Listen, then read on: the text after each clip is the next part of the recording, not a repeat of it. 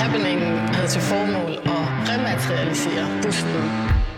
Så kommer der den her store tv-kanon op, tager fat i min arm og siger...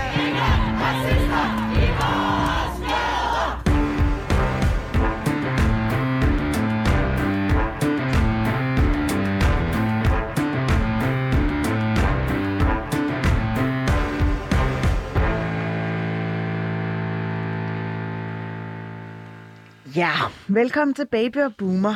Øh, hvis der er noget, som vi har brugt kræfter på i vores program, så har det været cancel culture. Altså evnen til at annullere mennesker, der har sagt eller gjort noget, som ikke er i overensstemmelse med den identitetspolitiske bibel, eller koran, om man vil. Men det er faktisk ikke et nyt fænomen, altså cancel culture. Det blev allerede praktiseret i starten af 1900-tallet, da kvinder var begyndt at stige i magtgraderne, og det hoved ikke ligefrem mændene. I disse dage huserer Glyptoteket en visning af billedhuggeren Anne-Marie Karl Nielsens fænomenale værker i den største soloudstilling siden 1946. Men her opstår så spørgsmålet, hvorfor skulle hun henlægge i glemsel indtil nu? Det virker jo nærmest som om, at indflydelsesrige kvinder knapt er blevet kolde i graven, før de er skrevet ud af historiebøgerne. Meget aktivt skrevet ud, viser det sig nemlig. Og netop det skal kurator Emilie Bo Birlik forsøge at give os en forklaring på her i anden time. Mit navn er Phyllis Jassara. Og mit navn, det er øh, David Træs. Emilie Bo Birlik, velkommen til. Tak. Vi skal lige huske at sige, at du nu ikke længere er ved, ved, ved biblioteket, som du har lavet den her udstilling hos, men hos Statens Museum for, for Kunst, bare for god ordens skyld. Ja. Øh, men prøv lige at starte med, for jeg synes, det var super interessant, det som Phyllis lige var inde på her, at øh, graven knap nok var kold for en kvindelig stor kunstner, før man var skrevet ud af historiebøgerne. Sker det tit? Det har i hvert fald øh, været et øh, historisk fænomen, der er så massivt, at det har taget meget lang tid at finde ud af, at det er det, der er foregået. Øhm, særligt op igennem det 20. århundrede har der været en... Øh, en, en, en masse øh, historiske øh, situationer, som har, hvad skal man sige, sløret vores syn for, hvordan øh, kønspolariseringen egentlig øh, fandt sted omkring det, der nu er for for mm. århundredeskifte. Så lad os prøve at forlade den, hvad skal man sige, den overordnede helikopterview her. Så i stedet for at gå helt ned til den, øh, til den konkrete øh, historie, så lad os lige starte. Jeg og alle ved jo, hvem Karl Nielsen er, den store komponist. Han havde en hustru. Hun hedder Anne Marie Karl Nielsen. Hvorfor er hun lige så interessant, eller måske endda mere interessant end Karl Nielsen? Hun er lige så interessant, at de var jævnbyrdige i deres øh, samtid, og, øh, og ønsket med udstillingen har været at øh, vise, at den jævnbyrdighed også gør sig gældende i dag. Altså, min egen interesse for overhovedet at beskæftige mig med det, kom af øh, den massive tilgængelighed i, på, i alle medier og historiebøger osv. til Karl Nielsen, men den totale mangel på, på synlighed øh, omkring Anne-Marie Karl Nielsen, og begge kunstnere gjorde sig gældende for øh, kommende generationer af henholdsvis komponister og billedhugger osv., og hendes værker står i det offentlige rum. Der er rytterstatuen på øh, ridebanen ved Christiansborg. Der er den lille havfru ved, ved øh, øh det, kongelige, den kongelige, øh, det kongelige bibliotek, og der er kunstens, eller musikkens genius ved øhm, tæt på den frie udstilling på Grønningen. Så det er ikke fordi, at hun ikke er repræsenteret. Der, var, der er bare ikke særlig mange, der, der kender hende. Og nu har jeg jo beskæftiget mig med det her i lang tid, mm. så jeg har haft lejlighed til at spørge mange forskellige, også folk med mere indgående kulturel interesse.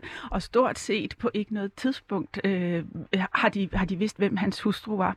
Mm.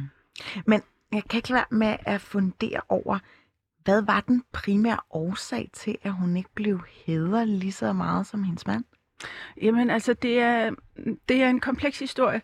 Man kan sige, vi kan se på deres egen samtid, at de var jævnbyrdige. Jeg faldt over et uh, nytårsinterview i Politiken fra 1907, hvor der står, at uh, museerne kappes om at købe hendes ting, og hvor berømte landsmand Ene og hendes store gennembrud i udlandet. Øhm, og øh, Karl Nielsen afslutter artiklen, hvor han skriver, at så starter det hele, det er bestillingerne og, og økonomien osv., der ruller ind. Og på det tidspunkt, der har hun jo altså lavet både øh, de to store, mest prestigiøse øh, øh, opgaver, en billedhugger kan lave, nemlig rytterstatue af en konge og bronzeport til en katedral. Og den første af opgaverne er den største opgave, der bliver givet til en kunstner i hendes egen tid. Herudover bebor hun øh, øh, legatboligen ved Frederiksholms Kanal, øh, Akademiets legatbolig i godt og vel 30 år, og alligevel er det Karl Nielsen, der får mindepladen efter hans død selvom han kun bor der sporadisk de sidste syv år af deres samliv, og så videre. Og hertil gør hun så gældende i en masse øh, kvindepolitiske fora. Øhm, så det, du spørger om, er, hvordan kan det så være, at vi ikke øh, kender hende i dag? Og hertil ligger der en meget dybere øh, og længerevarende fortælling om den kønspolarisering, der opstår omkring århundredeskiftet, men som egentlig øh, der danner grundlag for helt tilbage i midten af, af for 100, midten af 1800-tallet, hvor kvindefrigørelsen eller kvindernes emancipation egentlig begynder. Så, så, så det du siger, det er, at vi har, for det synes jeg jo er sådan det, det store træk, det er, vi har faktisk en kvindefrigørelse. Vi har faktisk en, en, en, en offentliggørelse af kvinder, de deltager, de kommer stemmeret i Danmark i 1915 og alt det der. Så, så, så vi har en virkelighed i en periode, synes jeg, du taler om, hvor først fik kvinderne faktisk mulighed for, jeg skal huske på, da, da Anne-Marie øh, Karl Nielsen startede som kunstner, kunne slet ikke komme ind på, på, på, på skolen for at studere, det måtte man ikke dengang, så kommer de ind, får en position, og så sker der noget et tilbageslag, en canceling af de her kvinder, som ellers var inde på banen og bliver interviewet og hyldet i de store dagblade og alt det der, så bliver det pludselig skrevet ud igen.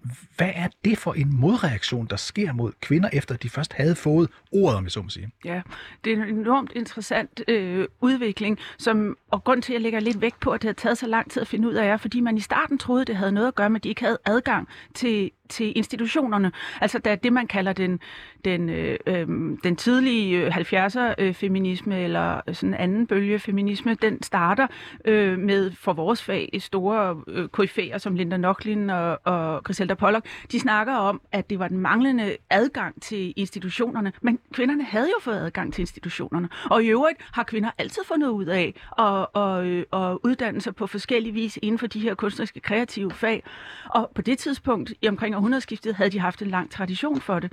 Helt tilbage fra sådan set enevældets fald og folkestyrets øh, øh, øh etablering etablering, hvor kvindernes emancipation fyldte mere og mere. Mm. Og så helt frem til 88, hvor de får adgang.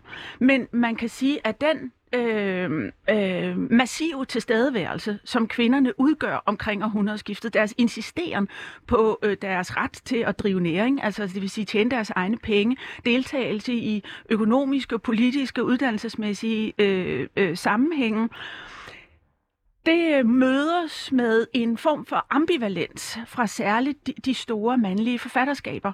Øhm, egentlig kan man sige... Hvordan, hvordan kom det til udtryk? Ja, altså man kan, man kan sige, at hvis man har en, for vores vedkommende her oppe i Norden, en 50-årig udvikling for denne her øh, ligespe, ligestillings, øh, øh, øh, ligestillingstiltag i alle mulige øh, samfundslag, så er verdensudstillingen i Paris i år 1900, der skal de her, den forplantningen af tradition og modernitet mødes i et stort feminin ideal, og man stiller en 18 meter høj statue op af La Parisienne, en øh, kvinde, der er klædt i det nyeste haute couture. Hun er, hun er oplyst af kaskader af elektriske lamper. Mm. Alt sammen skal de vise, at kvinden også betyder noget for økonomien og for den politiske dagsorden, fordi nu øh, har kvinder adgang stort set. Det kan godt være, at man har hjemme på universitetet for eksempel endnu ikke må betræde offentlige embeder, selvom man har adgang til universitetet osv., men stadigvæk så fylder de så meget, at, øh, at man mener, det er timeligt at, at illustrere det på den her måde på verdensudstillingen. Og der går omkring tre dage, så kalder man hende for luderen i folkemunde. Og det er den ambivalens eller rivalitet, mm. som øh, opstår, og, og måske særligt kvindens blandt andet hendes ønske om at øh, tage, tage vare på sin egen øh, seksualitet og sin egen øh, øh, naturligvis karriere osv. Han er Ibsen i 1889 øh, skriver øh, øh, nej, 79, øh, skriver øh, et dukkehjem om den unge Nora, den øh, umyndige borgerkvinde Nora, der går fra mand og hjem og børn, og så taler man altid øh, om, øh, hvor går hun egentlig hen? Mm. Og hvor går hun hen? Jo, hun går ud i verden og lever et liv, der på mange måder minder om vores moderne liv.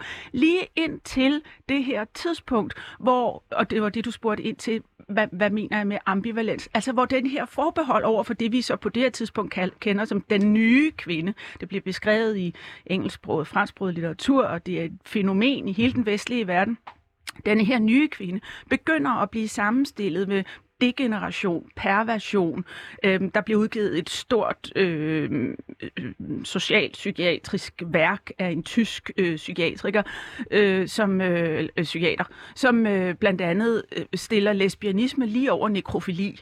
Altså på den Okay. måde, så er der øh, flere og flere øhm, tendenser i tiden, særligt for universiteterne, som jo er vores intellektuelle kapacitet. Og når de begynder massivt at kombinere tidstypiske kulturelle fænomener med pseudovidenskabelige øh, betragtninger, som netop, at øh, kvinden er en eller anden form for degeneration inde i manden. I 1903 kommer det store værk Geschlecht und Karakter af Weininger, som øh, bliver øh, den største bestseller de 20 år frem, hvor den bliver ved med at blive genudgivet. Jeg tror, den bliver genudgivet i 32 forskellige udgaver. De første 20 år, det 20. århundrede. Bliver, Ja, undskyld. bliver mænd simpelthen misundelige på det her tidspunkt. Altså, de, de har lige oplevet, at de har haft 1000 år for sig selv, om jeg så må sige, eller 50.000 år, eller hvor lang tid man skal gå tilbage og sige for sig selv, og så, og så er der sket den degenererende udvikling, vil nogle af de her sige, at fandme om ikke kvinderne kommer ind, og nu får de også vores udstillingsplads, de får de store opgaver. Øh, Det var dejligt i nogle år, men nu må det stoppe igen, så vi kan komme til. Er det er det, det der sker? Ja, øh, ja, det er det. Det er det de facto. Det er jo det, vi kalder cancelkultur i dag. Ja, ja, det er jo, det er jo morsomt, fordi øh, jeg har ikke, jeg har slet ikke selv tænkt og forbundet det med det, men det er jo fuldstændig det samme, at lige så snart, hvad enten det er kvinder eller en hvilken som helst anden øh, marginaliseret øh, øh, øh, minoritet, som stikker snuden for langt frem, så vil der næsten altid, det er et historisk faktum, som jeg tror også de fleste forfattere i dag, Tini Coates for eksempel, mm, interessant øh, journalist øh, i USA, der lige præcis skriver om, at vi er nødt til at titulere det her med en direkte beskrivelse af, hvad der er sket, i stedet for nogle mere floromvundne øh, øh, og indpakkede øh, mm. omtaleformer. Og der er ingen tvivl om, at det, at det bliver øh, en form for, man kan kalde det ødipal revolte, hvor, hvor øh, man er nødsaget til at slå øh, kvinderne ihjel for selv at genop, genindtage den plads, man retmæssigt mener, man selv og har. ø- ødipal øh, revolte, det er fra Ødipus øh, Rex. Al, Ja. altså, altså, altså, altså, man må slå i det her tilfælde kvinderne ihjel i overført betydning, for, for, for på pladsen øh, igen. Ikke? Specielt Ja. udtryk, ja. Og det, der er så afgørende at forstå i det her, det er, at det har jo en betydning. En ting er, at det kan vi ligesom registrere, og det kan vi i dag. Vi kan registrere det med, hvad det vil betyde. Og det er jo det interessante med historien, der er så afgørende, øh, at vi kender, for at vi kan forstå vores egen samtid. For hvad betyder det? Det her betyder i det konkrete tilfælde, at kvinderne ikke længere, særligt den yngre generation, men Anne-Marie Karl Nielsens generation, bliver en del af det. De har ikke længere adgang til de store udstillinger. De har ikke længere adgang til kunstsammenslutningerne. Og de får ganske vist adgang til Charlottenborg i 1888. Det er bare ikke der, det sker længere. Nu er hele avantgarden flyttet over til Christian Sartmans skole og de frie studieskoler, hvor kvinderne ikke har adgang. Og de får ikke længere, det kan godt være, at Marie Karl Nielsen var med i den ideologiske undfangelse, i hvert fald af den fri udstilling, som var alternativet, den mere interessante alternativ til Charlottenborgs forårsudstillinger. Men øh, herfra omkring århundredeskiftet og 30 år frem, bliver der stort set ikke optaget nogen kvindelige medlemmer. Ligesom i sammenslutningen Grønningen for eksempel, som stadigvæk eksisterer i dag, der blev heller ikke øh, optaget kvindelige øh, medlemmer. Og det, der er afgørende for det, det kan man sige, det er surt for de kvinder, der var, var ledet på det tidspunkt, der var ikke plads til det, men historieskrivningen går igennem sammenslutningerne, og går igennem udstillingerne, mm. og går igennem museumserhvervelserne. Og hvis ikke kvinderne er synlige, hvis ikke de har nogen indflydelse, hvis ikke øh, de bliver regnet for noget, så bliver de ikke købt og udstillet osv., og så bliver der ikke skrevet om dem efterfølgende. Og så er det, at vi i dag står og tror, at de enten ikke har været der, eller at der har været nogle helt særlige, bestemte øh, forudsætninger, der gjorde sig gældende for, at de ikke, de har måske aldrig været så dygtige, de fik ikke adgangsved. Jo, det gjorde de. Vi har bare glemt det, fordi der er gået så lang tid, og vi øh, har nogle helt andre fortællinger. Mm. Vil det så sige, at selve historiebøgerne i dag faktisk ikke engang er blevet opdateret i det omfang, at folkeskoleelever nu kan læse om Anne-Marie Karl Nielsen som jævnbyrdig kvinde som hendes mand? Ja, i, i høj grad, men det tror jeg egentlig vil gøre sig gældende i alle generationer, at man skriver ud for det, øh, det sted, man står. Men vi har en helt særlig forpligtelse, for det er helt legitimt, at vi hver især som private individer ser historien, som, nu, som vi nu engang gør. Fordi vi er alle sammen i et eller andet omfang i hvis nu man, fra, som jeg for eksempel, øh, er vokset op i, i 80'erne og 90'erne med en god portion egalitet og venstrefløjsideologier og femini, feminisme, som lå som en naturlig del af min baggrund, så øh, øh, øh, havde jeg en klar forestilling om, at øh, køn ikke længere var aktuelt. Vi er jo mennesker, der alle sammen går i blandt hinanden. Og øhm, det enormt interessante ved det er, at det er lige præcis det, vi i dag kalder bias, eller de mm. strukturer, mm. der øhm, er bestemt af de socioøkonomiske og sociopolitiske øh, strategi, øh, øh, ja, øh, kulturer, der ligger i, i samfundet, og som vi kun kan se, hvis vi udsætter dem for pres eller for disciplin. Det vil sige strategier, visioner, målsætninger, noget, der er med til at få os til at se et større billede, end det vi lige umiddelbart måske øh, øh, øh, ser som værende tilgængeligt. Mm. Og det jeg så bare vil sige, det er, når jeg siger, det er legitimt, der er jo, du, og du spørger om det med historiebøgerne, hvad, vi, vi er alle sammen et produkt af det her. Så, men, men jeg vil jo for mit vedkommende for eksempel mene, at staten har en stor forpligtelse til at vise mm. os på den ene eller den anden måde. Det kan være udstillingsstrategier, visionspapirer, det kan være kvoter, det kan være alle mulige forskellige greb, vi har, eller bare længere tid til at tænke os om, hver gang vi skal pege for eksempel på en kvinde frem for en mand, fordi vi ikke har historie øh, for at øh, se den del af, af fortællingen. Emilie Bo Birlik, jeg ved, du har fortalt, at hun dør jo altså, Anne-Marie Karl Nielsen, i 1945. Og så er det ikke sådan, at der ikke er adgang til hendes, hendes, hendes materiale, hendes, hendes, hendes breve, hendes alting. Men det barokke er, at de skal faktisk findes i Karl Nielsens arkiverne. Altså når man går ind på det kongelige bibliotek, så, så står der ikke Anne-Marie øhm, øh, øh, Karl Nielsen, så skal man ind og finde det i Karl Nielsen. Og du nævnte også før, at på trods af, at det var hende, der havde fået tildelt den, den meget fine øh, legatbolig i Frederiksholms kanal, altså tæt ved Christiansborg, øh, så er det ham, der får mindepladen. Altså sker der simpelthen det, at det officielle Danmark de skriver hende ud af historien, indtil du og nogle få andre dukker op igen og, og begynder inden for det seneste år at tage hende op igen? Ja, det er et enormt interessant spørgsmål, for det er egentlig lige præcis, hvad hende angår, slet ikke tilfældet. At hun er som en af de eneste kvindelige kunstnere øh, kun overgået af Anna Anker, alene, mm. som er undtagelsen, der bekræfter reglen. Mm. Der har Anne-Marie Karl Nielsen øh, blevet ved med at figurere i historiebøgerne, måske nok som øh, ikke som en bærende karakter, men som en alligevel øh, interessant og væsentlig karakter. Altså man kan sige, at den tronfølge mytologi, du beskriver øh, der, at øh, de lever et jævnbyrdigt liv, og øh, efter deres død får han statsbegravelsen og bliver øh, øh, vores nationalkomponist. Og hun øh, øh, forglemmes. Mm. Øh, det kommer meget stærkt til udtryk, som du siger, institutionelt, forstået på den måde, at øh, man i nyere tid har udgivet et 12 brevværk med alle hans breve, hvor i hendes breve ligger gemt, altså Karl Nielsen brevudgaven. Ja, for og, de fleste breve er nogen, han skriver, eller mange breve er nogen, han skriver frem og tilbage med hende. Øh, majoriteten af ja. dem er breve, øh, dem iblandt, men der er også breve, som hun skriver øh, øh, til andre. Mm. Øh, så øh, det er bare ikke en systematisk gennemgang af hendes breve, og det er udelukkende hans, øh, hans navn. Så er der Karl Nielsen Museet i øh, Odense, hvor alle hendes værker hundredvis af værker er, øh, ligger gemt. Så er der Karl Nielsen Arkivet på det Kongelige Bibliotek, mm. hvor alle hendes personalia og dokumenter øh, ligger gemt.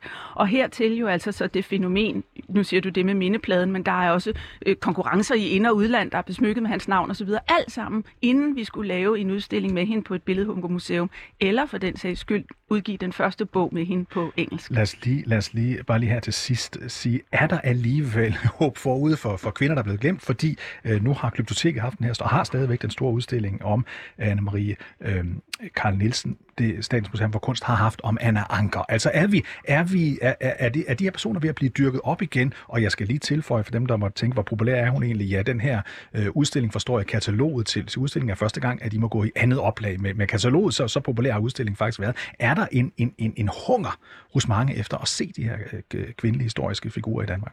Ja, det, det er mit klare indtryk. Det, det er altså øh, tidsligheden i det, eller timingen i den, er, er jo øh, på, på vores side, om jeg så mm. må sige. Det har så taget jo mange år, inden jeg lavede den her udstilling, har jeg for eksempel lavet en phd afhandling et forskningsprojekt, som også handlede om det osv. Så, så ting tager jo utrolig lang tid, så snart det handler om en historisk kontekst. Mm. Men der er ingen tvivl om, at i det hele taget, og den her øh, opmærksomhed på mange forskellige minoritetsfænomener, er der en kæmpe opmærksomhed for i tiden, og der er også, nu sagde jeg, staten før havde en forpligtelse, Statens Museum for Kunst, den hirsprungske samling, øh, at de store statslige museer, de har alle sammen i dag en indkøbsstrategi. Det betyder ikke, at de ikke er, vrider hænder og er død nervøse, inden en udstilling skal åbne for, om der nu overhovedet vil komme noget publikum. Men fordi tiden er med os, så øh, er interessen kun stødt Og, stigende. og dødnervøs, bare lige hurtigt til sidst. De der to udstillinger, Anna Anker og Anne-Marie Karl Nielsen, har begge to været store succeser, ikke sandt? Kæmpe stor succes. Jeg tænker bare, at de her statslige institutioner, så de her kvinder, som mere eller mindre har levet skyggen af deres mænd, hvordan kan de ligesom give, altså er der andre kvinder, som egentlig har, har lidt samme skæbne, og hvordan kan man ligesom opstøve dem, så der kommer mere sådan bevågenhed omkring dem? Jamen det interessante er jo, at i virkeligheden er mange af de her kvinder repræsenteret på museerne i forvejen i ganske lille mål, men ikke desto mindre, der har bare aldrig været gjort noget ved dem. Så, så med alt muligt andet skal man sjældent meget længere end sit eget pulter, øh, pulterkammer mm. for at øh, finde nogle ting frem, som har en relevans i dag, men man ikke har synes har haft det tidligere. Men igen, det er et spørgsmål om, jo flere institutioner, der går sammen. Nu har Brun Rasmussen for eksempel også et fokus på kvindelige kunstnere i deres øh, sådan pekuniære del af, af, af faget, og øh, hvilket betyder enormt meget. Jeg kan til sammenligning, øh, øh, Anne-Marie Karl Nielsens små bronzestatuetter repræsenterede stort set ingen værdi, øh, inden udstillingen åbnede, måske en 3-5.000, og ved sidste auktion, der blev en ganske lille borende tyr solgt for øh, 60-70.000 eksklusiv salær. Så, så der er jo sket en kæmpe udvikling, og det er altid en fordel og nødvendigt, at markedet følger med. Så en god idé, hvis man, er, hvis man gerne vil tjene penge på kunst, det er lige nu at gå rundt og opsøge, hvem var egentlig berømte der omkring mm. år 1900? Skynd dig at købe det, vent til du får lavet en udstilling om det, og så kasserer vi ind 10 gange, 10 gange beløbet. Emilie Boberlik, du skal tusind tak, fordi du gad at komme ind her, øh, kurator ved, øh, ikke biblioteket, som man kom til at sige indledningsvis, men ved Statens Museum for Kunst. Tusind tak.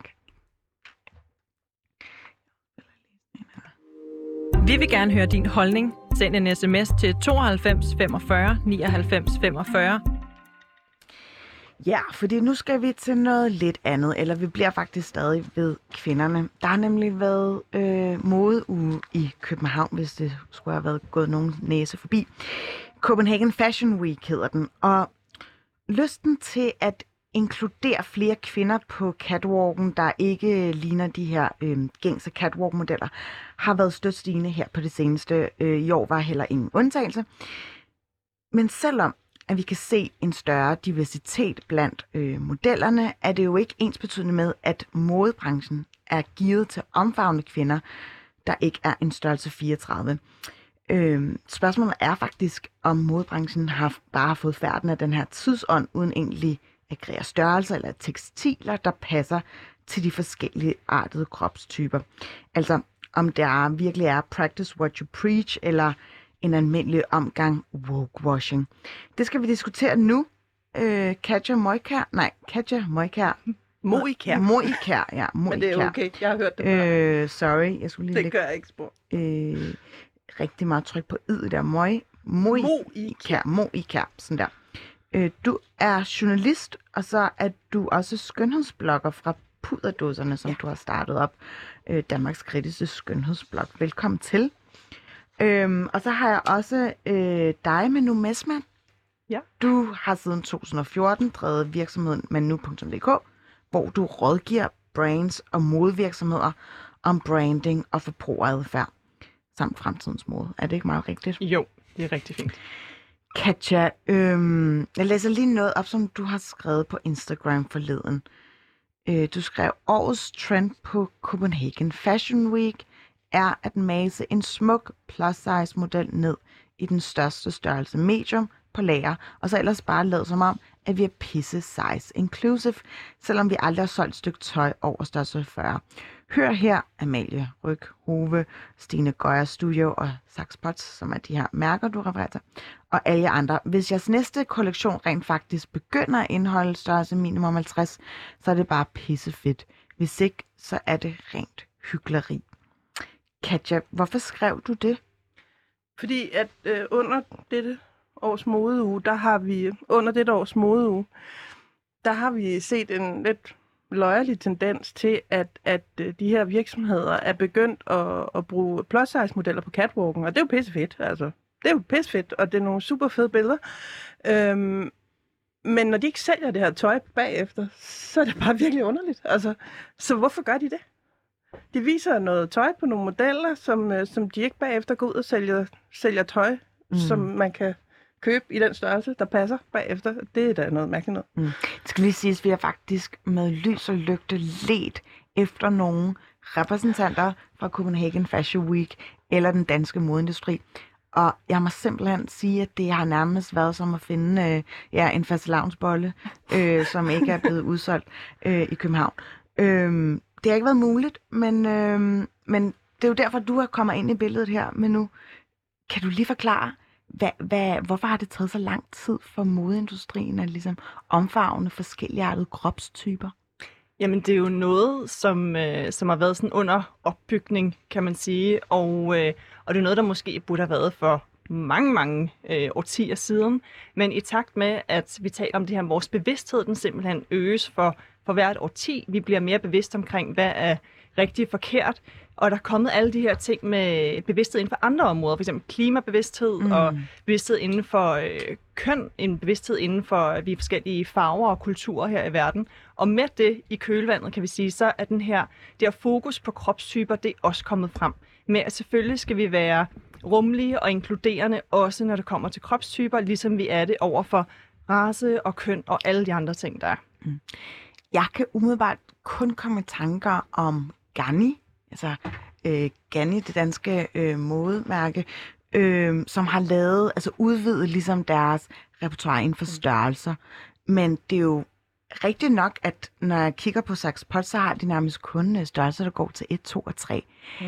Er der øh, sådan asymmetri i at sige, prøv at høre, vi har en masse øh, dejlige øh, fotomodeller, der går catwalk her, øh, som er både tyk, lav, høj, øh, øh, men, men som vi ikke laver tøj til? Ja, altså man kan sige, at der er en helt klar uoverensstemmelse, som, øh, som Katja har været super skarp og gøre opmærksom på, og det er jo det, vi har brug for, at der er nogen, der ligesom siger, hey, der er altså et mismatch her. Der er noget, der ikke stemmer overens. Vi sender et signal på øh, catwalken om, at vi har de her størrelser. Det er nogle øh, mennesker, nogle forbrugergrupper, vi gerne vil imødegå deres behov, men når det kommer til stykket, og kunden står i butikken, så er det bare ikke muligt alligevel. Så der er absolut en uh, uoverensstemmelse mellem, hvad du ser, og hvad du kan få. Mm. Vil du driste til at sige, at det er walkwashing så? Jamen, jeg har prøvet lidt at dykke nærmere ned i det, fordi det er faktisk først nu, at der kommer sådan fokus på det. Og, øh, og jeg var inde og lave lidt research her, inden jeg skulle mm. ind og prøve at kigge øh, sådan de 20 største modebrands i Danmark. Dem så jeg igennem på deres webshops. Og jeg vil sige, det positive er, at øh, der var tre brands, som øh, var op i en størrelse 44 i stedet for 42, hvor de normalt stopper. Ja, nu griner Katja, fordi det er jo det, som er så fantastisk, at man, man er jo, altså jeg er jo i min egen lille osteklokke, fordi at jeg har ikke personligt stødt på det her problem, men mm. det er jo et kæmpe problem, fordi vores gennemsnitsstørrelse er jo overhovedet ikke 38. Jeg tror, at det er den er 44, jeg tror, den er, ikke? Ja, jeg tror, ja. to, et eller andet sted omkring to. Vi ved det reelt 42, 44 42, 44 vil jeg ja. på. Ikke? Så nu det er det der. stort, jo, det er det, du ja. står og siger. Du står og siger, ja. det er stort, Præcis. at virksomhederne nu rent faktisk rammer mm. gennemsnitsstørrelsen. Ikke? Jamen, det er altså. det. Ja, og det er det, der skal fokus på. Ja. Fordi, og så er der jo så nogen, som jeg faktisk øh, så, at de havde en størrelse 44, ligesom når du skal vælge størrelse, når du går ind på en webshop, men den var ligesom udsolgt i alle produkter, mm. hvor jeg tænker, hmm, har man så overhovedet den størrelse skabt? Mm. Eller er det bare, at man gerne vil sende signal om, ja, jamen, vi har også 44, men den er sjovt nok bare udsolgt i alt. Så det ved jeg så ikke. Øh, men, øh, men der var de her tre brands cirka, som havde den her oppe i størrelse 44, og ellers så stopper det ved, ved 42. Mm. Har du, jeg ved, at du har interesseret det her tidligere, Katja. Hvad har du egentlig fået respons for de her mærker? Aldrig noget. Altså, jeg tror, jeg tror mærkernes, mærkerne, de, de jeg, jeg har også hørt før fra andre journalister, der har, jeg har også hørt før fra andre journalister, øhm, at at de kan ikke komme i kontakt med dem. De nægter udtalelser. Øh, det er du ikke den eneste, der har haft den oplevelse. Øhm, og de reagerer ikke. Mm. Øhm, så, så jeg ved heller ikke, jeg kunne godt tænke mig at vide, hvorfor.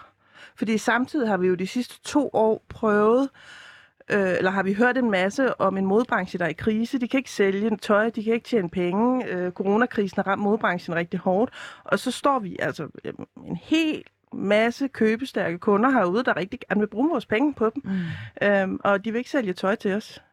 Øhm, og, og det kunne da være interessant at vide, hvorfor, men, øh, men vi ved det ikke. Vi skal nok blive ved med at forsøge at finde ud af det fra dem selv, men jeg synes jo, det er interessant, fordi hvis vi nu tager en helt almindelig markeds tilgang til det her, så vil man jo synes, at det var en rigtig god idé at sælge tøj til dem, der var flest af, fordi så vil man udvide sit, øh, sit repertoire. Eller er det bare fordi de her, tror du, nu spørger jeg dig som spekulation, tror du, at de i virkeligheden øh, kun har lyst til at sælge tøj til folk, der er slanke? Helt ærligt, så ved jeg det ikke. Altså, jeg synes det, og, jeg, og det er et stort mysterie. Jeg vil sige, for, for et par år siden havde jeg nok svaret ja. Jeg tror kun, de har lyst til at svare, øh, sætte tøj til dem, der er slanke. Men når de så begynder at sætte modellerne på catwalken, mm. så bliver det alligevel underligt, ikke? Må jeg stille samme spørgsmål til dig, men nu er det, altså, fordi, jeg kan ikke lade mig at få det ind i hovedet, at, at, at, at det ville være så oplagt at gøre det, hvis man var et normalt øh, sælger af et produkt. Man tænker, der står alle kunderne, lad os bevæge mm. os derhen af. Eller ønsker man, som jeg sagde før, i virkeligheden kun at sælge til, til dem, de vil sådan betragte som, som unge, smukke, øh, slanke mennesker? Der er absolut nogle øh, spekulationer i det. Altså, der er nogle brands, som... Øh, altså, der er nogen, der i hvert fald har en mistanke til, at det er det, der foregår. Fordi mode, det er jo meget drevet af frygt. Mm. Og det her med, at der er nogen, der er med i gruppen, der er nogen, der er de seje, og så er der nogen, der står udenfor. og man kan sige, at det, det som mode sådan set er bygget op på, det er den her dynamik, som er lidt det, man siger øh, katten efter musen. At, vi, øh, at jeg står her, nu er jeg mig, så kan det være, at der er en gruppe mennesker, jeg ser lidt op til. Så ser jeg, hvordan går de klædt, og så prøver jeg at efterligne denne her beklædning. Mm. Og så når de får øje på, at jeg er ved at efterligne dem, så tænker de, ej, jeg gider fandme ikke, at hende der, hun skal prøve at ligne mig. Så begynder de at lave, tage en ny beklædning. Så på den måde, så kører det her modehjul rundt, og det gør det i forhold til den her frygtbaserede ligning, hvor vi hele tiden øh, prøver at efterligne nogen og slippe væk fra nogle andre. Og det kører hele vejen rundt i alle samfundslag, kan man sige. Ikke? Så, så det er der klart nogen, der har en mistanke til. Men det, der kommer til at ske lige nu, og som vi allerede ser, det er, at modebranchen skal bevæge sig væk fra det her frygt, og så tænke, have fokus på inklusion, fordi det er det, det handler om nu. Nu øh, skal vi væk fra hele det her frygtbaserede, mm. og du er ikke med med den seje gruppe, men at få inklusion. Men, men det er det, du rådgiver dem til. Virkeligheden er så bare, at det ser ud som om, de er ligeglade med dit råd, for de bliver bare ved med, med, med, med, med at gøre, ligesom de plejer, bortset fra, som Felice siger lige før, de er dygtige til, til, til woke-washing, altså ja. at gøre, som om de mener det. Ja, præcis. Og, øh, og det er jo der, hvor de skal øjne op for de muligheder, som Katja også gør opmærksom på nu, at der er kæmpe muligheder i at producere tøj til gennemsnitsstørrelsen af danske kvinder og derover. Mm. Spiller lige Ja, fordi jeg kan ikke lade være med at tænke på også den måde, som man anskuer plus size modeller på. Egentlig er det jo netop en gennemsnitlig størrelse kvinde. Hvad gør det egentlig også, at vi ligger det her plus size på en, øh, på en kvinde, som egentlig ligner alle andre kvinder? Det taler jo ind i hele det her sådan tossede skønhedsideal, at, at netop de modeller, som vi ser på scenen, som bliver kaldt plus size, de ligner jo i virkeligheden helt almindelige kvinder. Mm. Øhm, og det er jo bare med til at understrege, hvor, hvor absurd det hele er. Ikke? Mm. Øhm, men, men der er faktisk, jeg synes, jeg synes netop i modelbranchen, har fået rigtig godt fat i inklusionen, og vi ser nogle, nogle mega cool modeltyper på alle måder, mm. som, som faktisk sprænger rammerne for, hvad man kunne for få år siden. Mm. Øh, nu er det bare modebranchen, der trænger til at komme med. Mm. Og det virker Hvor faktisk... ser du det? Undskyld, fordi jeg ved, i hvert fald i mit Instagram-feed, der er der masser af øh, forskellige arter modeller. Og Måske David Trasses, der er der ikke så mange af dem. um, nu er det sådan, at jeg er virkelig, virkelig dårlig til, øh, til navne, men øh, åh, var det kostume, der lavede den der forside med en norsk trans. Ja, men jeg ved godt, at hun var sort nemlig. Ja, præcis. Ikke? Ja. Øhm, og hun er ikke en større, heller ikke en større til 34, vel? Mm. Øhm, er simpelthen så dårligt til navn. Øhm, det er Vi skal prøve at se, om vi kan få det op, finde hende. Det, det, det er nogle ja, mega fede ja, billeder. Ikke? Ja. Og, altså, og, og, og jeg synes faktisk på den måde modelbranchen længere end, end modebranchen. Og jeg tror også, man skal se på modebranchen, hvis man ser ud over Danmark. Altså, så er de et helt andet sted ja. end, end, end den danske modebranche. Hvis du ser på, altså, ser på nye brands, ja. øh, som Fentis mærker, øh, som Kardashians brands osv., og, og i det hele taget også de store modehus i udlandet, de har rykket for og længst det får mig til at zoome lidt mere ind i sagens kerne her, fordi det er det, jeg rigtig gerne vil blive lidt klogere på. Hvem er det egentlig, der er gatekeeper af, at øh, udvikling går så træt? Du har måske Jeg har faktisk et bud. Ja. Men jeg ved det ikke, jeg gætter. Jeg tror muligvis, det er produktionen. Og jeg tror måske, det handler om, at vi ikke har produktionen tæt på designerne. Altså, det- jeg, har, jeg har talt, i hvert fald talt med nogle skoproducenter, nogle danske skoproducenter. Jeg bruger størrelse 43 sko. Det er altså også et problem, skulle jeg sige. Og der har vi også et helt andet issue, og det er, at øh, skostørrelser i en dansk skobutik, de går op til størrelse 41 på damesko. Og den gennemsnitlige danske kvinde, hun bruger sådan en lille størrelse 40, ikke? Mm. Og der er der sket noget i og med, at man har flyttet den, de, øh, man har lukket de danske skofabrikker, og så køber man nu sko fra producenter i resten af verden. Og de, de kan ikke lave sko til et dansk marked, fordi de ligger et andet sted. Mm. Jeg tror altså også, der ligger en barriere i produktionen, uden at jeg ved ret meget om det. Du nikker genkendende, Manu. Ja, fordi jeg, øh, jeg tog lige et opkald her med en af mine bekendte, som underviser inde på øh, KEA. Og hun underviser nemlig i det Under, her underviser med... hvor, siger du? På KEA. Københavns Erhvervsakademi. ikke? Yes. Godt. Yes. Yes. Ja. Så inden for øh, business og design, som hedder Berit Konstante Nissen. Og det kan være, hun lytter med, det ved jeg ikke. Men hun er super skarp på det her med størrelser, og hun fortalte mig, at, at der er rent faktisk en helt lavpraktisk problem med, at mange danske brands, de navigerer efter et sæt størrelser, der blev lavet i 60'erne og 70'erne. Og jeg tror, det hedder noget med dansk standard. Og øh, hvis der vi øh, tager en tur på Frilandsmuseet, og lige går en tur ind i øh, de der små søde boliger der, så er det jo sådan noget nisselandskab, ikke? Altså sådan noget miniput halløj hvor der vi alle sammen går rundt og er halvanden meter høje, ikke? Mm. Og vi bliver jo højere og højere, og øh, vi bliver også bredere om øh, livet og om bagdelen, fordi at vi simpelthen sidder mere ned i vores dagligdag, end vi gjorde der tilbage i 60'erne og 70'erne.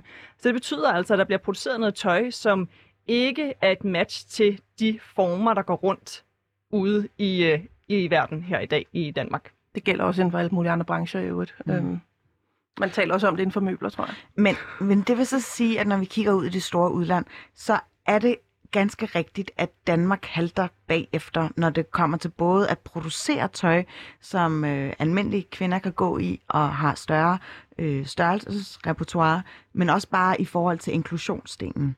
Ja, og jeg tror også, det måske, altså nu er det bare lige en teori, jeg lige lufter her, at det har noget at gøre med vores også design-tilgang.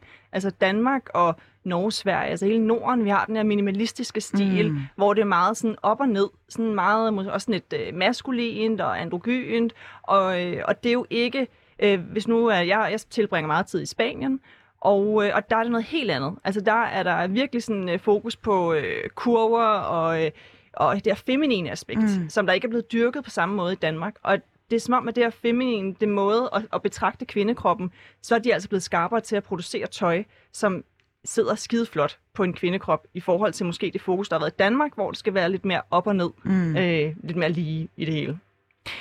Ja, fordi jeg tænker meget på det her med, at når man kommer som mig selv måske med en anden etnisk herkomst, og måske ikke er arketypen på en skandinavisk, øh, hvad skal jeg sige, kvinde, der som øh, foruden har små øh, prinsessenæser, også er måske ikke så fyldig på formerne. Det må jeg godt sige. Øhm, altså, hvordan har man fået det wake-up call i modebranchen, hvor man lige pludselig har kigget ud og tænkt, gud, vi har faktisk øh, altså en større diversitet nu? Det har man jo ikke fået. Det er jo det lidt det, der er pointen, ikke? Ja. Altså, de, de har ikke ramt, eller de har ikke opdaget det? Men jeg vil sige, der er nogen, der har opdaget det, tror jeg, og det er high street-branchen, ikke? Altså, fordi de Hvem? har... Undskyld, skal altså, high street, Nå, det vil high sige, street, sige øh, dem, der sælger billigere tøj, ikke? Øh, det er ikke dem, der viser deres tøj på modeugen, men, øh, men nogle af, af, af dem, der sælger niveauet billigere, de er begyndt at, at udbrede størrelser. Og det er bare vift med en vognstang om, at selv ja. altså, i haute couture og alle de her øh, franske modehuse, der er det ikke anerkendende at være tykkere end size 32.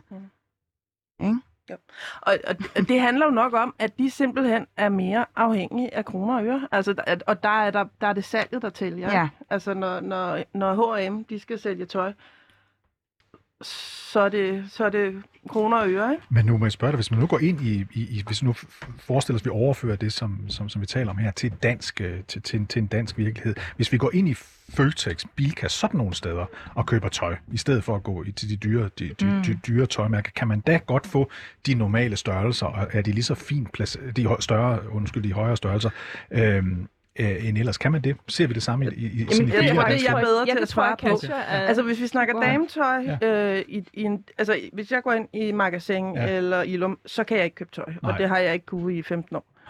Øhm, jeg kan købe øh, fransk haute couture, Ja. ja. altså, og, og, og så videre. Men altså, øh, dansk designertøj, nej. Øh, det jeg kan købe nu, det er, altså Garni lavede jo, som mm. du Mm. netop siger, en kollektion sidste år, som jeg også købte stort ind af. Øh, og de har jo lovet, at de vil lave mere.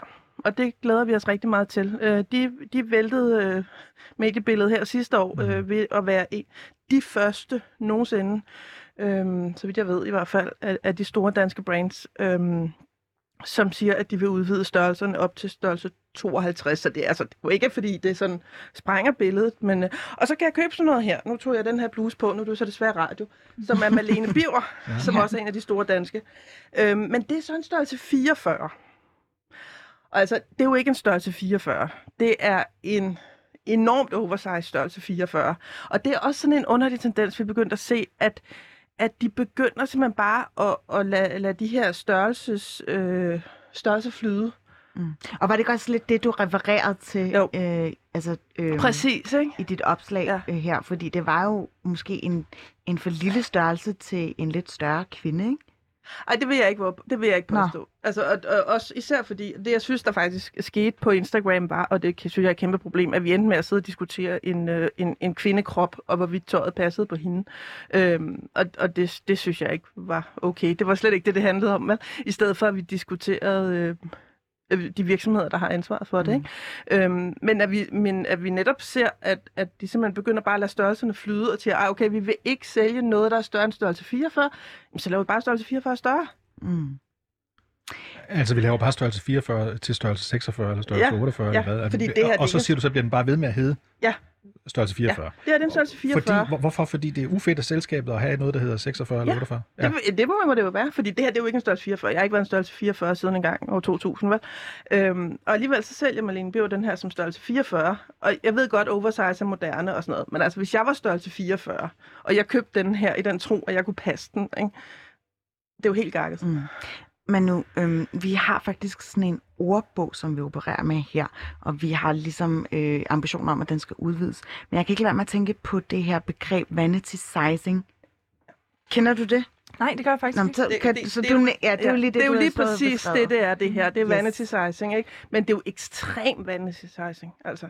Prøv lige at forklare, hvad det ligesom går ud på. Jeg ved godt, at du har lige sat det i reference. Ja, men vanity sizing går netop ud på, at du simpelthen laver størrelserne større, ikke? At du tager en størrelse 40, eller du tager en størrelse, lad os sige, du tager en størrelse 48, og så giver du den en størrelse 44 i nakken, i stedet for, fordi Dels, dels netop fordi, at du som producent ikke vil have, at der står størrelse 48 i nakken på tøj, og dels fordi du prøver at sælge noget til en kvinde, fordi det er en størrelse 44, jeg kan passe den. Ej, jeg køber den, jeg har ikke været en størrelse 44 i 10 år. Yes!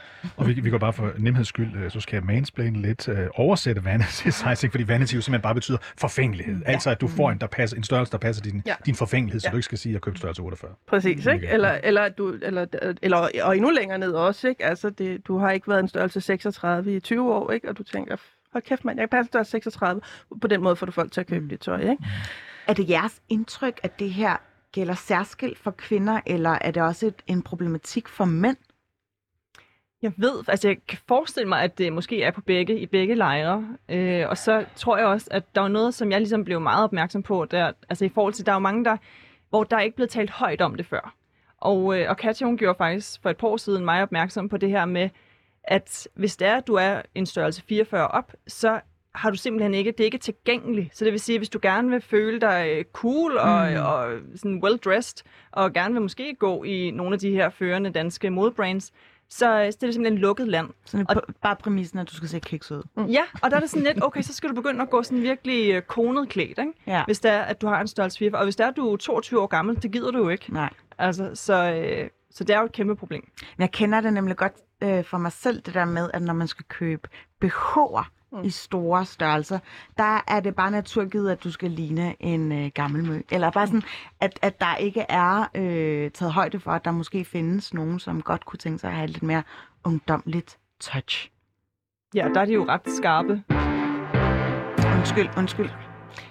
Øhm, Du lytter til, vil jeg så lige bryde ind, lytter til Baby og Boomer med mig, David Tras og Felicia Sara. Vi har i dag besøg af Katja Moikær og øh, Moika, ikke? Moikær, Moikær og Manu Mesman, og vi diskuterer lige nu sådan størrelser på tøj.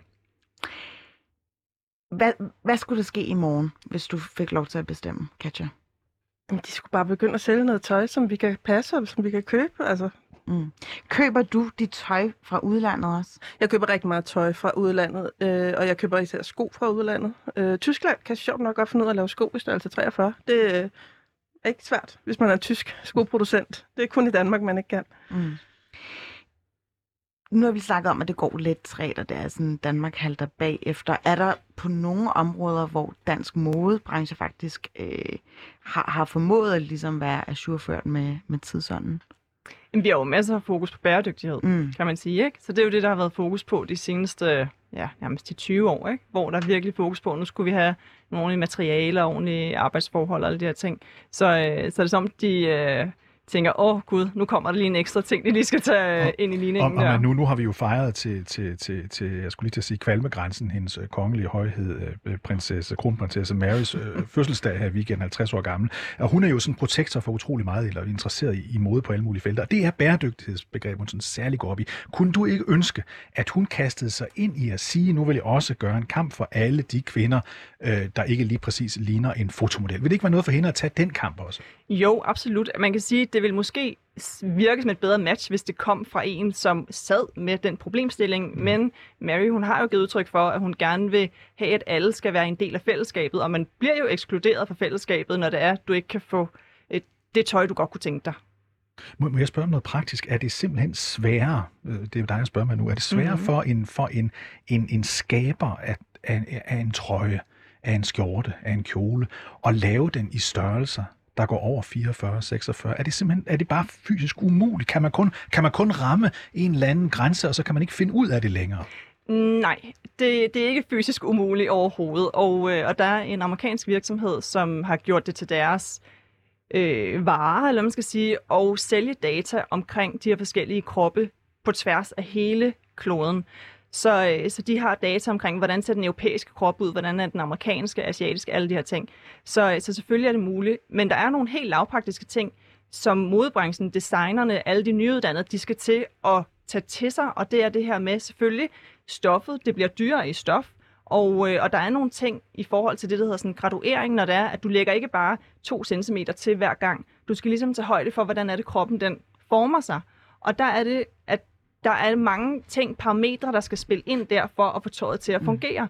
Og Så Ja. dem, der sidder med saksen der, eller tegner, de skal, de skal simpelthen lære en helt ny måde at, at, at, altså at, at tegne på. De skal Og så simpelthen have fat i ja. en øh, ægte kvindekrop, skulle jeg Ja. til at sige. Ikke? Altså, de skal have nogle øh, mennesker, som repræsenterer de kunder, som er ude i slut forbrugerenden, eller man skal kalde det. Dem, der står og køber ved disken.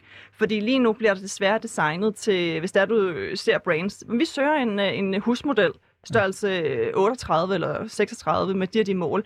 Der skal de jo altså til at hente nogen ind, som er virkelige mennesker. Og her er mit gæt så, min fordom, det er, at der sidder sådan en ung fyr eller kvinde, der, der, der, der skal kreere noget nyt tøj, og så vil vedkommende i virkeligheden helst have en tynd, høj, øh, traditionelt smukt kvinde ind, fordi så kan han eller hun lave noget, som med det samme bliver en succes, hvorimod hvis han, sidder, han eller hun sidder og laver noget med de store størrelser, så tænker han, jeg bliver sådan en, en outcast, jeg bliver ikke rigtig, jeg kommer ikke ind på catwalken, jeg kommer ikke ind på det fine steder. Er det også den mentalitetsændring, der skal til? Absolut. Altså, vi skal jo have en helt ny måde at betragte kroppe på nu. Og heldigvis bliver der gjort noget ved det. Og jeg kan jo mærke, at jeg har en øh, teenage-datter på snart 14 og en pige på 9. Og, øh, og de er jo ultra bevidste omkring det her. Altså øh, bare for nogle måneder siden, hvor jeg stod og lavede et eller andet med noget marengs, og, og lavede en joke omkring det, hvor min øh, teenage-datter var sådan lidt, du skal ikke, øh, hvad var det, body shame min marengs, eller et eller andet, ikke? altså hvor jeg sådan lidt, hold da fest. Altså så, der er jo en opmærksomhed omkring det her, og det er jo slet ikke noget, som skal få brands til at holde sig tilbage. Tværtimod, det er en øh, dialog, de skal gå ind i, og det er en ny virkelighed, vi er i lige nu. Mm. Og, og hvis du ikke er med på det, så, øh, så er det faktisk kikset, vil jeg sige.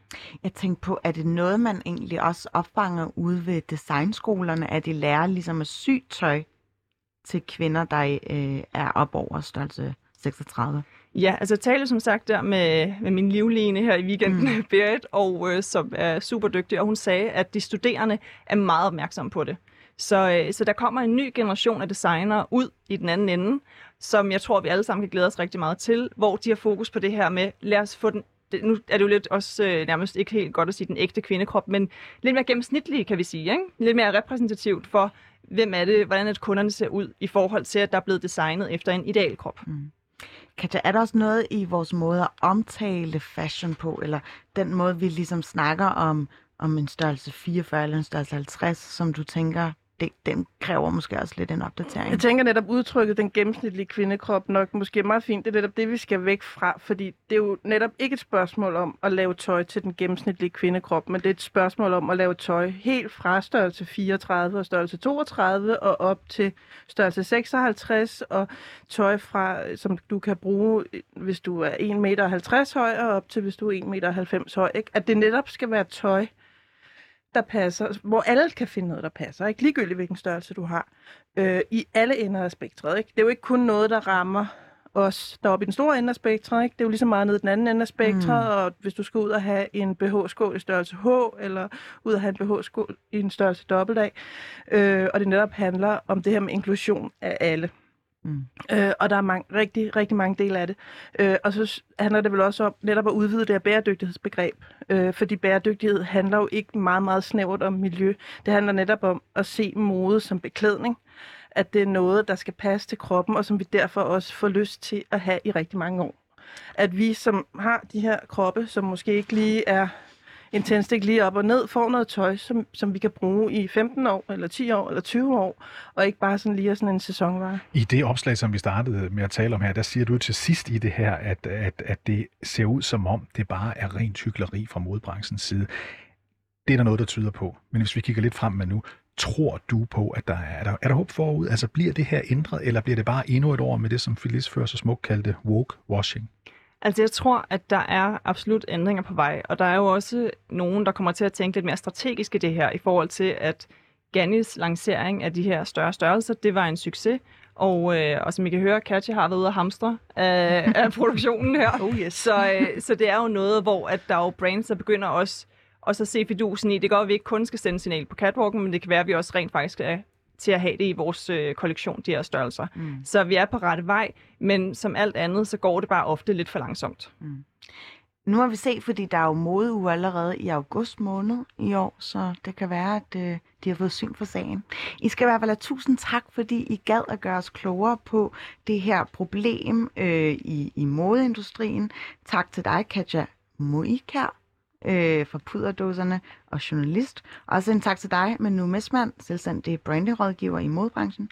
Og så skal vi også lige sige tak til øh, Emilie Bo Birlik, som var ja, kurator ved Statens Museum for Kunst, for Kunst. Jeg synes, at det har været en fornøjelse at lave radio det, i dag. Synes det, du også det har det også. Det har det også. Jeg må bare lige sige, at jeg kom i tanke om en kæmpe stor undersøgelse, der blev lavet af størrelse af sko. Det var nemlig i det gamle Sovjetunionen, da det var kommunistisk og der var planøkonomi. Der lavede man identisk antal sko i alle størrelser, og på den måde fandt man ud af, at når man kom ind i en skobutik, så manglede der sko til dem, der havde de almindelige størrelser, fordi der stod masser tilbage ude i ydersiderne. Så det store eksperiment, det er lavet blandt de 230 ja. millioner mennesker ja. i Sovjetunionen på skoområdet. Ellers var de ikke så gode til mode. Ja, man tror ikke, at kommunismens øh, nivellering har, har, har haft succes på nogen måde. Men det har vi til gengæld ved at lave radio i dag. Ej, øhm, redaktionen er bestået af mig, Phyllis Jassar, og min medvært. David Træs. Og ude i regien, der står vores redaktør Julie Grav.